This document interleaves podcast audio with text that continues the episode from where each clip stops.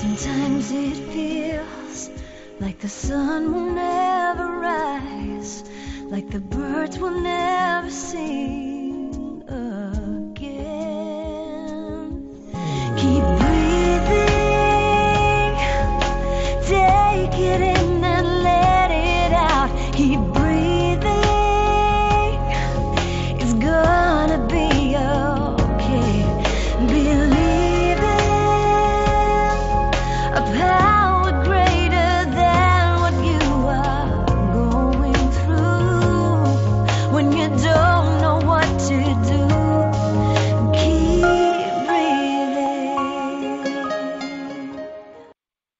That's right. When you don't know what to do, just keep on breathing. From the City of Angels, Los Angeles, and from uh, Big Apple in New York City. Welcome to all my caregivers out there in Radio Land. I'm Dave, the caregiver's caregiver. And we're coming to you live along with my beautiful co-host Adrian Gruberg of the caregiverspace.org.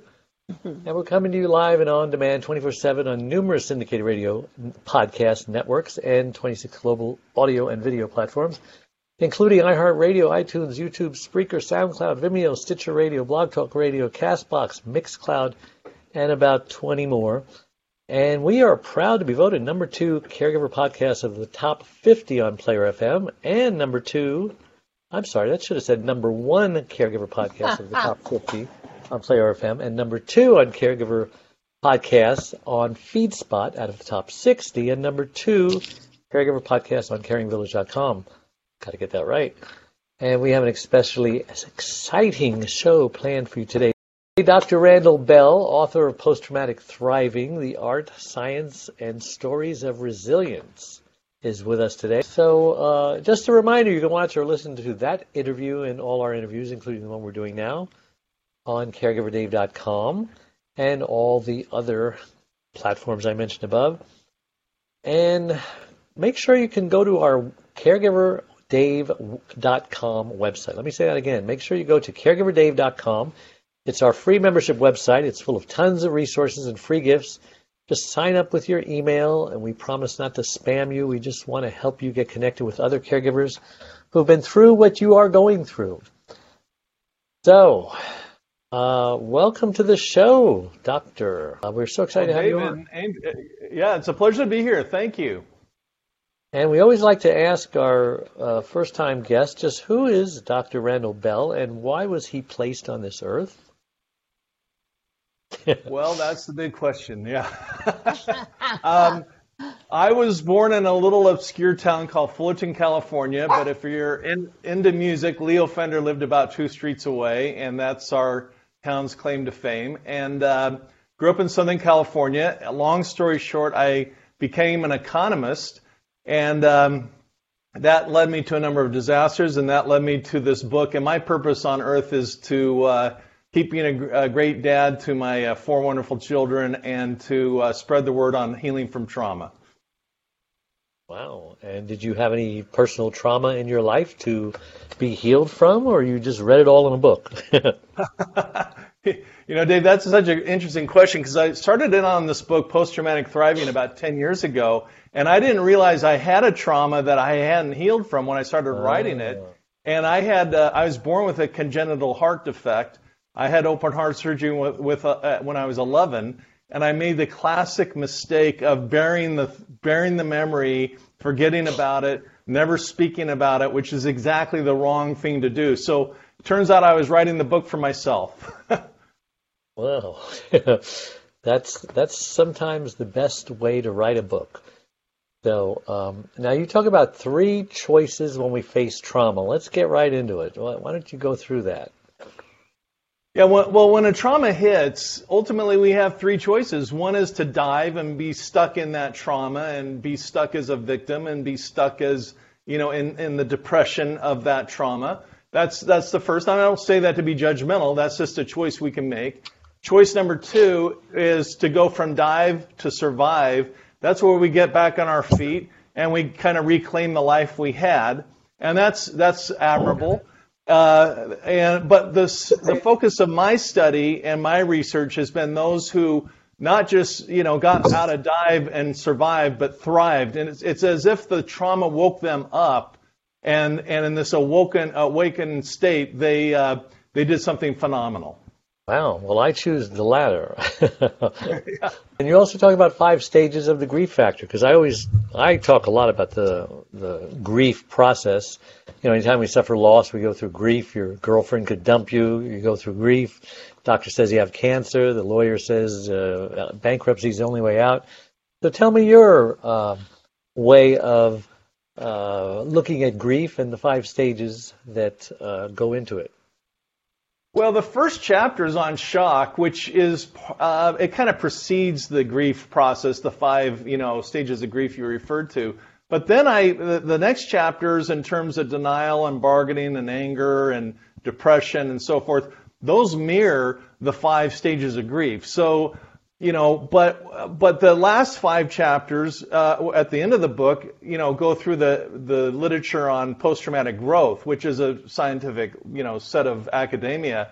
What I do is I, I stick with the standard accepted science, but I bridge it uh, and and create a bridge from the five stages of grief to the five stages of growth or thriving, and uh, uh-huh. that way we have a complete picture of what this you know roadmap really looks like just out of curiosity, you know, our audience is burned out caregivers. What has your experience been in uh, caregiving? Uh, were you a caregiver? Do you um, do you know caregivers? I mean, wh- what's the extent of your experience? Yeah, I, I, can't claim that I have, although that issue is close to me and my family. My mom is uh, 99 years old. She's in the same home that I grew up with in, in Fullerton, California, and my sister uh, is is a caregiver. I try and visit at least once a week, but uh, as far as what my my sister goes through, my mom is uh, elderly, but, uh, and she's very forgetful. But she thankfully is very happy. She's laughs at my jokes. Uh, she usually remembers my name. So she's in a good place. She she has a quality of life, but um, but still, it's a lot of stress for my sister, even with those advantages. So I I'm a little familiar with that issue. Yeah. So, what made you write this book, and what are your goals that you have for it? What do you hope to accomplish with this book? Yeah, well, my career, Dave, is is unique because I've been studying disasters for decades since 1986. So I've worked on hundreds of these cases, things like the World Trade Center and the Flight 93 crash site and Hurricane Katrina. And I worked on the O.J. Simpson case and John JonBenét Ramsey and really? you name a disaster. Mm-hmm. Chances are pretty good I was retained in those cases as an economist.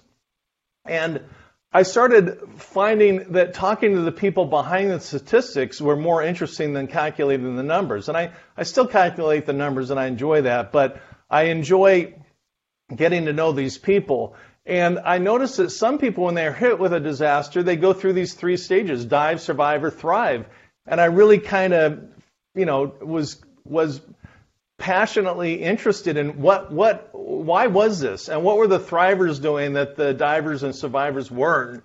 So for 10 years, I've been collecting their stories. A lot of these people, all the people in the book are my friends. I interweave their stories, but also studying the academic science behind thriving and interweaving a roadmap that was both scientifically sound, but also captured the human element by bringing the the principles to life through actual people that, uh, you know, where we're, we were given permission to follow their story. And my goal with the book is to help people um, heal from trauma because that's the number one thing. It's not drugs or alcohol or workaholism. The, the underlying problem, number one in the world, I'm convinced, is unresolved trauma. So if we can really directly address that, we'll make the world a better place. And that's my goal. What kind of a doctor are you? well, my mom says I'm not the kind that helps people. but uh, Thanks, Mom. I'm a sociologist, basically. a sociologist, okay. Yeah. Well, I, I see the connection, right? Um, how does a sociologist, sociologist, excuse me, um, get to writing a book about grief? Um, you've seen a lot of grief in your clients, I assume, right? You have a practice. Oh, every day. Yeah. Um, what percentage of your clients are going through some sort of grief or shock or trauma? Well, virtually all of them. That's a normal process, isn't it? I mean, um, I'm right now. I'm working in on several cases, probably 15 cases around the world. But for example, one of them is Hurricane Harvey, and you know the news cycle covered Hurricane Harvey months and months ago, maybe even years ago.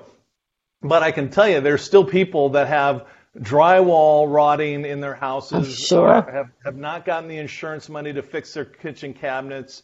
Uh, they're still living uh, through the shock of that of that flood, and so a lot of the media pops in and out on these things, and then you change the channel and you think the problem's solved, but a lot of people are left with this grief process for years, and so I'm involved with them uh, long term. There's there may be a lot of Dr. Randall Bells, but there's only one master of disaster, Dave, and that's me. So, so, so you know, usually people, uh, you know, have a pretty easy time finding me. And you have a very good sense of humor as well. And I think every doctor should have a good bedside manner and a, and a sense of humor. So, are you are still in practice now? You still see patients?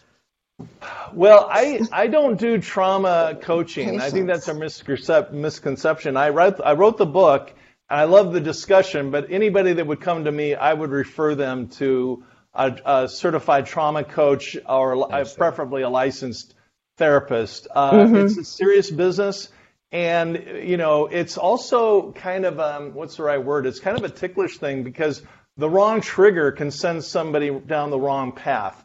So mm. while I, I've studied this very, very carefully, I'm the first to say, you know, I can, I've been certified to go through the trauma recovery process in prison and in jails and, and homeless shelters and that kind of thing. But for one-on-one counseling, I'm not the right person. I always refer someone to someone that is. Mm-hmm. Yeah, well, that makes sense. Caregivers, our audience, burned out caregivers, um, may or may not have had trauma um, certainly, the ones they're caring for may or may not have had trauma. Uh, you've come up with some tips that you offer people who are dealing with trauma. Do you also have tips for people who are dealing with stress, or is it the same thing? Well, they're they're they're similar and they're also distinctly different. But I the the the protocol for relieving stress whether as a caregiver or somebody in trauma recovery, are essentially the same because as I presume you know, the, the human brain, there's, we actually have three brains. The outer brain is the human brain,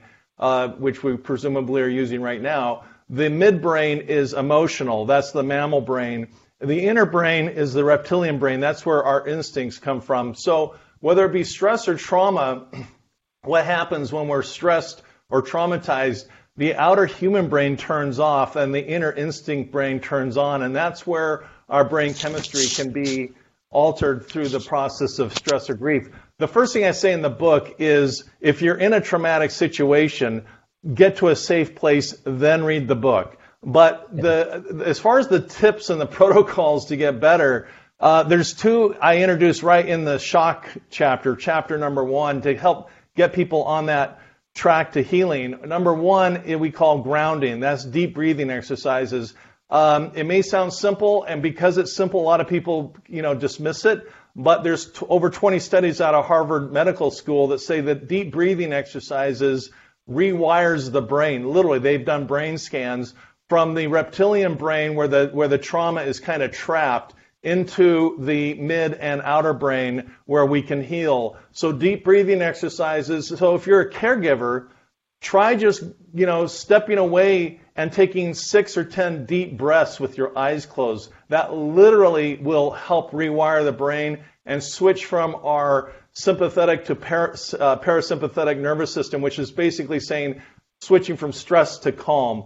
And the second one, Dave, is uh, tell your story. We call that sitting in the fire in the prison because you know, trauma and stress are ugly things, and we see we see ugly things in the caregiving um, profession.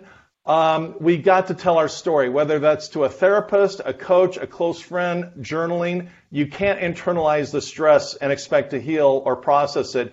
Uh, trauma or stress is not a solo activity. You got to find someone to share it with. Great advice. Hey, listen, we're coming up on a break, so we're going to take a short break. Don't go away. We'll be right back. We are a community of caregivers that understands and supports you wherever you are in your journey. We are a place to connect with other caregivers, but more importantly, a place to get practical, actionable help. There are lots of ways for you to get support. First of all, you can download our welcome pack. This will get you started on your Thrive journey. Next, you can ask and get answers to your questions by posting them here in our private Facebook groups. You can also get live online support by attending one of our live weekly Connect webinars. You can get practical, actionable advice by listening to our weekly podcast. You can hear and read other stories about other caregivers' experiences. Plus, add your own in our weekly Share Your Story forum, posted every Tuesday in the Facebook group.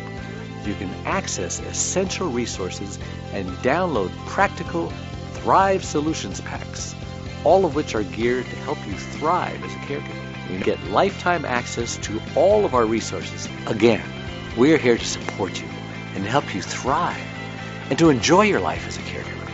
And remember, this is a place to get hope, not just cope. And we're back with our guest, Dr. Randall Bell, and my lovely co host, Adrian Gruberg. We're talking about trauma and stress and grief and all those things. And uh, Dr. Bell is a, an author. Is this your first book or your only book or many books? I've read, uh, or excuse, I've read lots of books, but no, I've written about uh, four or five, I guess. Four or five. And uh, what are the titles? Let's see if there's some correlation between them. David's a weird mix. I wrote a textbook that's 500 pages uh, for economists. It's titled Real Estate Damages. I don't recommend it. It's it will put you to sleep. But for for geeks like me that get into this, it's uh, exciting. Um, I wrote a book called Leo Fender. I wrote it with uh, I co-wrote it with uh, Mrs. Leo Fender about the invention of the electric guitar.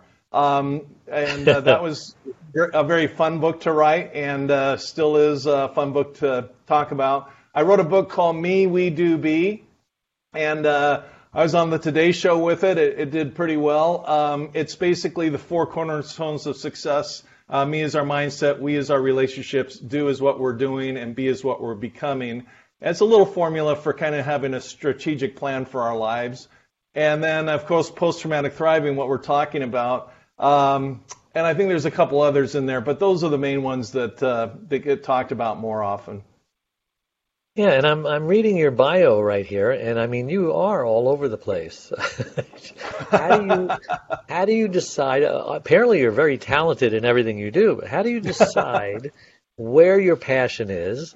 Unless it's in all these places, and um, is your passion today necessarily necessarily going to be your passion tomorrow?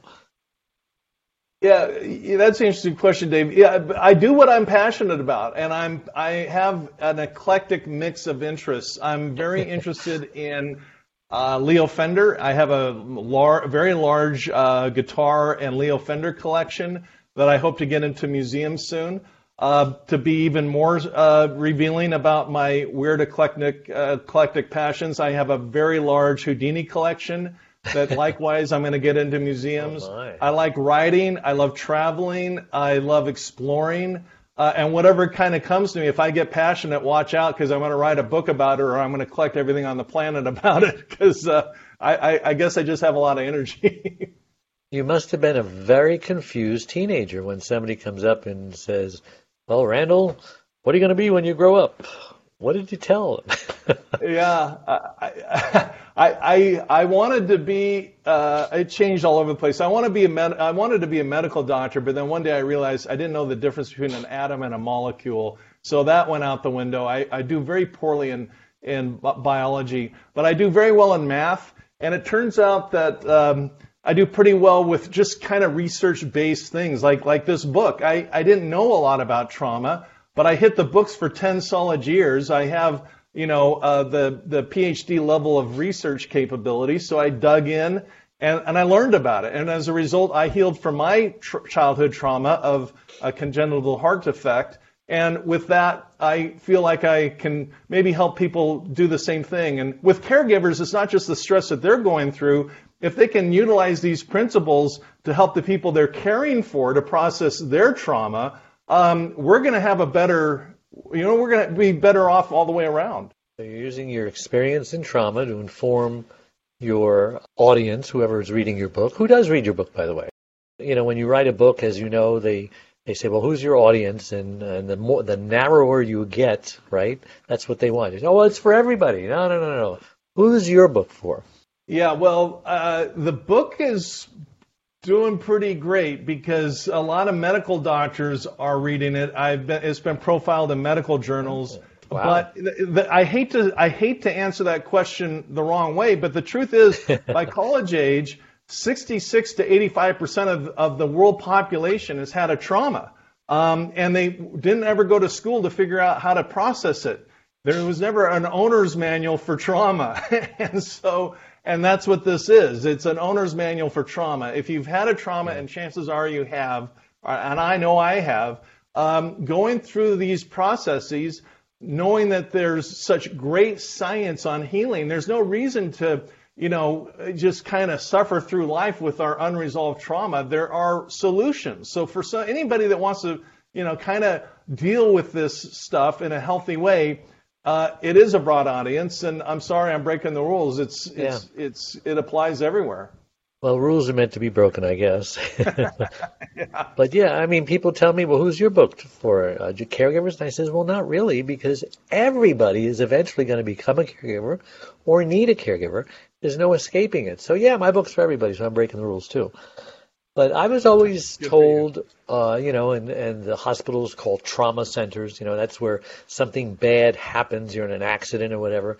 Trauma is like uh, something that uh, two objects hitting each other. But you talk about being born with a congenital heart issue. Is that really a trauma in the classical definition of trauma? Well, not not necessarily, because some people may be born with the condition I had and um, think nothing of it, and it didn't traumatize them. And uh, that's not to say it's not traumatizing, because what's important is it was traumatizing to me. Yeah. Long story mm-hmm. short, uh, my cardiologist, as an adult, I was standing on the treadmill. She hadn't even plugged it in yet. She, when she did, I was just standing there doing nothing, and uh, my heart rate was 150. Well, that's post-traumatic stress disorder in action. And uh, she immediately knew what it was. I knew what it was. I knew the science. But I didn't realize I was suffering from that because I was doing the classic thing of burying those emotions you know, my cardiologist today is, is a woman, very capable, and my cardiologist as a child was a woman. And so in my mind, that's what triggered me to have this, this negative response. So for me, yeah, it was a trauma, but that's not to say that someone's trauma is valid or invalid. It's, it's valid if it affects you, and we're really not in a competition. Whoever has a trauma and, is, and they're having a hard time, that's trauma. Yeah, well, thank you for explaining that definition and broadening it because, yeah, I didn't uh, realize that trauma isn't the act or it isn't a verb. It's it's the fact that whatever it is, it could be traumatizing you, and so right. that that widened the definition uh, a, a, great deal.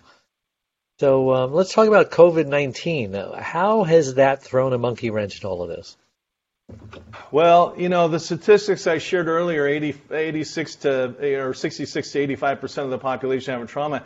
With COVID, it may be closer to 100%. Um, mm. I personally got uh, COVID, a very bad case of it. I, I was out, down and out for about three months. Um, so it traumatized me. Um, coming out of it, I don't know that I'm traumatized about it, but for someone else, like I just explained, it could be, you know, something they really have to work through. Um, but yeah, the whole world's been somewhat traumatized by this whole thing. So, Doctor, how's the book going? You said you've got a lot of sales from the medical profession and other people as well. Well, yeah. I mean, I, first of all, I didn't write this book to, as, from a monetary point of view. The book I, we put on Kindle for 99 cents. You know, the idea is well, to get great. the information out. Yeah. But um, yeah, the, the the response has been great. COVID really threw a wrench in it with our editing and pro, you know our editing process we're about to finally come out with our uh, fully cleaned up and edited um, hardback. Uh, that will be coming out in a month or two, uh, and then we'll do a we'll do um, you know an audio version of the book. Normally we have all that packaged right up front, but uh-huh. with COVID being the weird thing it was, we're just doing the best we can. But yeah, the the media interviews and the um, the response, particularly from the medical and psychology professions who really know what they're talking about uh, and are really into this, that response has been great. You know, frankly, as a non-psychologist, as a non-medical doctor, you know, you you hope that uh, you meet that threshold, and it, it sure. apparently it has because it's the responses have been terrific. So you've got a website. Uh, what type of things do you put on your website? Since you've got so many potential things to put on it. Well, we put a lot of the TV and uh, uh, radio, the podcast, like like this. If, you, if we're media. allowed, we'll put this on the website, and that way people can kind of you know follow the discussions yeah. that we're having. We have plans to add things to the website. Um, and uh, you know, maybe I'll do a podcast myself. I don't know that uh, I don't know that I'm smart enough to do it, but we'll see. Um, you know what? If if I can do it, anybody can do it. I don't know, but we'll see. We'll give it a shot. But call um, me up. I'll help you out. yeah, but I'm just trying to put lots of free resources because this Good is stuff you. that affects us, and we got to do a better job of dealing with it um, than what we what we have histor- historically been doing. And what is your website's name? Uh, drbell.com. And you can either spell out doctor or dr, abbreviate it. Doesn't matter. We got it all Good covered. Idea. Just put in drbell.com and you'll find me. And why do they call you the master of disaster? Well, the story on the master of disasters thing, I, I did uh, some case. I forget what it was. It might have been OJ or it might have been uh, Heaven's Gate. I don't know. But I think it was Heaven's Gate, the cult, you know, down in San Diego. And the LA Times did an article on my career, and they started off with this line of calling me the master of disaster. And at first, I didn't like it. I was kind of like, you know, I've worked too hard to have that, you know, cartoon title. And then I thought, you know what? I'm too uptight about it. I'm going to go with it. And now when I speak to high school kids or college kids, you know, we hand out massive disaster T-shirts and hats and baseball caps, and you know, we have fun because it brings it, you know, it, it, makes this topic more accessible, yeah. um, you know, with it. So I go with it. I'm just curious, what what exactly did you do in the, in the OJ case? Oh, I worked with Lou Brown, uh, uh, Nicole's father, and um, and in that capacity, I met the whole family. In fact, we're still friends to this day. And um, the the thing about a disaster is that there's two sides. There's the the emotional side, and everybody saw that on TV. But with any disaster, there's all pra- also practical issues. What do we do with the property? What do we do with managing the the looky loos, managing the media, all, all that kind of uh, stuff? So I was working with Lou Brown primarily on how to handle the condominium where the murder occurred, and um, you know we came up with a strategy to rent it out, um, and then eventually we were able to get it sold. But that was that was um, let's just say it was a complicated issue, but we sorted through it and navigated that practical issue together. Um, I'm assuming people didn't want to rent it, no, because of what happened there? Actually, renting it is relatively easy. It's trying to get a buyer uh, and, and get it sold is more difficult. Um, so we, we got it rented. It was actually the broker who had the listing. She rented it and that kept the cash flow going so they could pay the bills mm. until they eventually got it sold. Oh. Um, how are they doing today, family? Well, uh, Mr. Brown. It's not something away. that you easily get over, is it? Yeah, no, it's, it's not, and, and, that's not the point of trauma. We don't get over it; we get through it. And the Brown family, Mr. and Mrs. Brown, have sadly passed away. Terrific, really wonderful people. Um, who handled that trauma with nothing in my mind but class and dignity. Um, Denise yeah. is uh, doing well. Tanya's doing well. Dominique is doing well. The three daughters. And, uh, you know, it's not, like I say, it's not something you'll ever forget, but they have handled it um, with, with a lot of class, a lot of dignity. And uh, do they still see their father? The children of. Uh, oh, Nicole. you know, I don't know. Uh, I don't. I don't really ask, um, you know, uh, if the kids, uh, OJ's kids see him. I think they do, but I, I honestly don't know. So tell us again, what's the difference between thriving, surviving, and yeah, diving? Dive, okay, survive, right. or thrive. well, the, the idea to go from dive to survive to thrive is to allow that memory of that traumatic experience. It's not to forget it. Uh, forget forgetting it. um, the idea is to have that memory go through our minds without being retriggered, without that flash emotion of adrenaline pumping through our brains, and you get that that fight, flight, or freeze, you know, uh, ad- seized up adrenaline feeling. The idea is to allow the memory go to, through our minds without that trigger in response. So, using myself as a bad example, uh, I buried my trauma. Anytime anything was said about heart surgery or my situation, I got really like tense. I got that char- emotionally charged feeling. Now I talk about it and it's a non-issue. Uh, it's a memory, but it, I don't get re-traumatized by it, and that's the goal. Do you need to, Go do ahead. you need to dive in before you get to survive and thrive? Yeah, Adrian, I'm so glad you asked that because a lot of people want in the book, Post Traumatic Thriving, they want to jump ahead to the last chapters where we talk about all the fun stuff of thriving. And what they're doing, and they're making a mistake, and I warn them right up front don't do that because to get there authentically, you really kind of have to work through each stage um, in su- succession, succession to get there. That's how you authentically, truly thrive. If you shortcut the issue or cheat and jump ahead, you're not going to have typically the same really solid life altering change that we're really going for. And that's that's what I imagined. Having having had issues myself, you have to face up to it. Yeah, you gotta you gotta work through it. It's Yep. yeah, it's tough, but we got to do it. We're going to take our last break. We'll be right back. Don't go away. Dave Nassaney, the caregiver's caregiver, has just released his sixth book entitled It's My Life Too Thrive to Stay Alive as a Caregiver. It was specifically written for caregivers who know they should be putting their needs first, but just don't know how. Dave is the sole caregiver to his wife Charlene since 1996. He knows firsthand what caregivers are going through because he is one. He now speaks all across the country, offering caregivers his amazing caregiver support package. Even the airlines tell us that in the event of an emergency, to put your oxygen mask on first before you help your child with their mask. They know that those who don't heed their advice often black out, thus becoming unable to help either themselves or their child. And caregivers are exactly the same way. It's my life too. Thrive and stay alive as a caregiver will help caregivers who are neglecting their sleep, diet, and social life and learn to put their needs first. Pick up your copy today or buy one for your special caregiver on sale everywhere and at caregiverdave.com. And we're back with our guest, Dr. Randall Bell, and my co host, Adrian Gruberg. We're talking about trauma. And I wanted to ask you um, about surviving. Um, a lot of people are just surviving caregiving, they're surviving life, they're surviving their job. Is that a place, uh, is that a good thing or is that not a good thing? I mean, in a way, you could say, well, at least they're surviving. You know, they're they're they're here, baby steps, one day at a time. You know, there's a bumper sticker that says "one day at a time."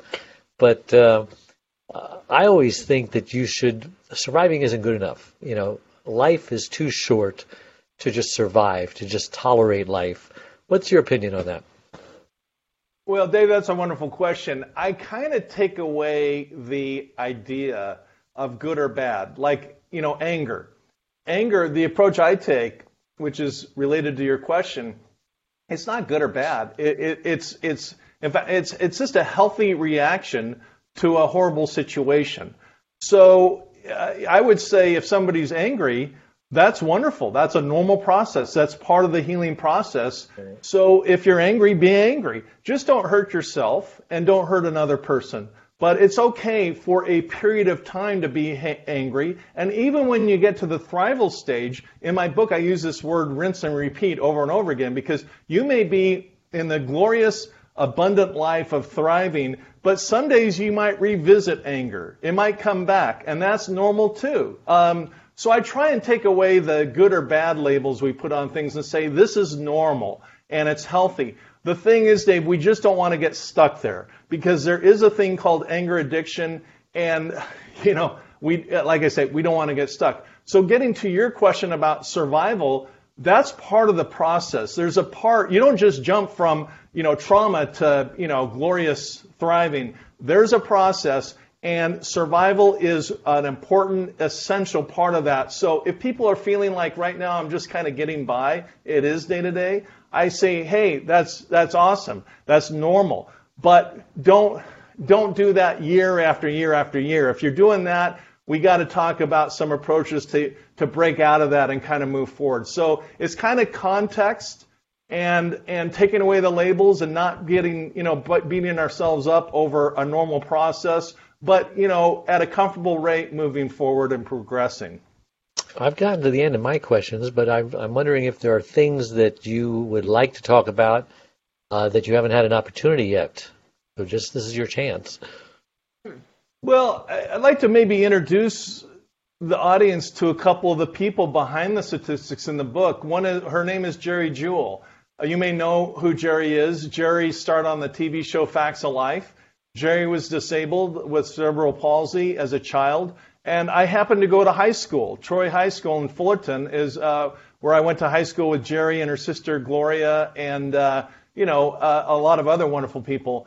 And you know, Geri was born with her trauma. And she, you know, and there was a lot of decisions made with the family. Do we just buy Geri an easy chair and get her a nice TV and and you know lots of you know popcorn and potato chips and that's how she'll live her life? And they took the position, no, Geri's got capability, she has intelligence, and she's going to use whatever she's got. And that's what she did. And she started doing stand-up comedy which I don't know about you, Dave. That's a that's a tough gig, you know. To I did uh, four. I did four minutes, and it wasn't easy. yeah, but Geri did that. She got the uh, starring role on national TV. She's spoken at the White House three times, uh, twice with uh, President Reagan, once with Barack Obama, and she just filmed uh, the Deadwood movie on HBO.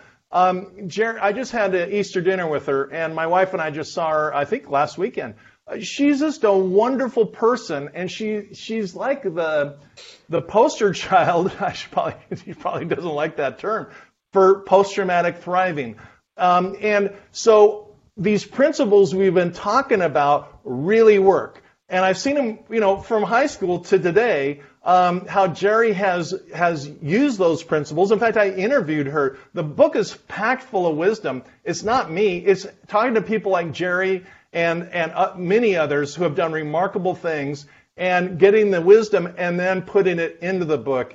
And um, that makes this stuff all kind of come alive. trying to place her in the show, The Facts of Life. What character did she play? She plays cousin Geri. She has, uh, I mean, she has cerebral palsy, so she she's disabled. Um, go Google her, you'll instantly right. remember. Well, the same story with Leo Fender. Leo Fender was born a uh, young man in Fullerton he had his eye uh, taken out by a picket fence, and then later he was deaf because uh, speaker cabinets blew up while he had his head in there. So he is deaf and half blind. He invented the electric guitar, changed the world of music. Um, and today, Fender is a billion dollar company. Um, but Leo Fender lived in a mobile home. He moved in our neighborhood when his family expanded a little bit. But, you know, again, there are principles that people do, and we've talked about them. Leo Fender meditated in a very hot bath every morning. Um, so that stuff really works. You got to tell your story. Leo told his story to his wife, who shared it with me, and we wrote a book about it. Um, these principles really work to break out of just that that dive or survival mode and really kind of wake up and tap into that energy. Because the thing is, Dave, trauma creates a lot of energy. And it can be bad energy and it can be destructive energy or it can be really exciting, positive energy. If we tap into it, we can do stuff like Leo Fender. We can do, stuff like Geri Jewell. These are regular people. I grew up with them. They were in my neighborhood. The stuff really works. Yeah, and I think of um, Helen Keller. Many, many people. All you got to do is Google famous people who have were born with disabilities and they've just overcome them. You know, Ray Charles. Beethoven was deaf. He wrote some of his best compositions when he was deaf. So yeah, it's like, okay, what's your excuse? Look at these people. So yeah. uh, it, it's a great topic. It's a great show. It sounds like a great book. Uh, how can people get hold of you and or the book and get it in their hands? Well, I would invite people to just go to Amazon or, or go to your local bookstore and just say, I need a copy of Post Traumatic Thriving. It's there, it's everywhere. We're going to do other editions with audio uh, you know, be patient with us. We're getting there. But get the Kindle version for 99 cents or whatever it is. And, you know, I've had people, I, I love the conversation. I had people email me and say, you know what? My husband and I have read this book three times, and every time we read it, our trauma becomes less and less because they were they were carrying some really big burdens that they shared with me. Um, the stuff really works. Reach out to me at drbell.com. Um, easy to get a hold of. Email me. Um, I, you know, I love the conversation. Go to Amazon, get the book, and most importantly, let's teach our kids this stuff because they're going to yeah. have traumas. And, and if they have these principles in their minds, um, they're gonna, they're just gonna go through life more successfully than, than if they have a trauma, and they will, and they, they, they get hammered and, and it takes them out. We don't want that to happen. Yeah. Uh, speaking of our kids, what, what's your opinion of the condition of our children today versus 10, 20, 30 years ago? What, what special things do they have to tolerate, and what advice can you give parents to try to help their children avoid the the problems and the traumas that uh, they're destined to face? I'm pretty bullish. I'm pretty optimistic about our kids. I think our kids get a lot of a lot of adults who are complaining about the problems with the kids. I, I see the world differently. Of course, some kids have problems. That's to be expected. But as a whole, I have a lot of faith in the in the uh, young generation. They're doing already with technology some amazing things, and um, and they're more authentic. They're much more open about talking about things. And at least the, my kids and, and a lot of kids I see are not as materialistic. A lot of my generation were pigs, you know, and I, I fell into that materialism, workaholism thing as a way of, of covering up my trauma. Uh, now I just, I, I don't care. I've had plenty of clients that are billionaires. I see how they live. I see the stress that, that it all causes. I'm not interested. So, so I overall think kids are doing a better job, and I think things are getting better despite the, the media cycles that you know are so pessimistic. I just don't buy it. I think I think kids are great, and I think uh, they deserve uh, a lot more credit than they're getting. And how how's this last year of uh, COVID and uh, lack of uh, school uh, going to affect their development? Well, I think it's been a setback. I mean, you know, no playgrounds, no playing tag, no running around with our friends, and the whole social thing. Uh, the, you know, we're social creatures. We got to, you know, COVID is horrible. I had it. I, it was a horrible experience. I'm not trying to diminish that. But on the other hand, there's it, I'm an economist too. There's there's costs and there's benefits, and we got to do a better job as society saying, yeah, uh, COVID causes these costs, but the benefits of being together and socializing are really I- important. I think we're going to get through it. Uh, there's light at the end of the tunnel. And, you know, we will have learned a great lesson, I think, as a society. I think we're now better at, you know, our, uh, you know, virtual calling. But I think people are also anxious to get together in real life settings and, and, and there will be a nice blend. I think, I think the post-COVID world will, frankly, ultimately be better than what we had pre-COVID, ultimately. Well, I, I'm grateful for your optimism because it's hard to find that these days. So, thank you again for coming on the show. We appreciate uh, you visiting us, and thank you for everybody who tuning in. We'll see you next week, and bye bye. Bye bye. Thank you. I thank you. Sometimes it feels like the sun will never rise, like the birds will never sing. Uh.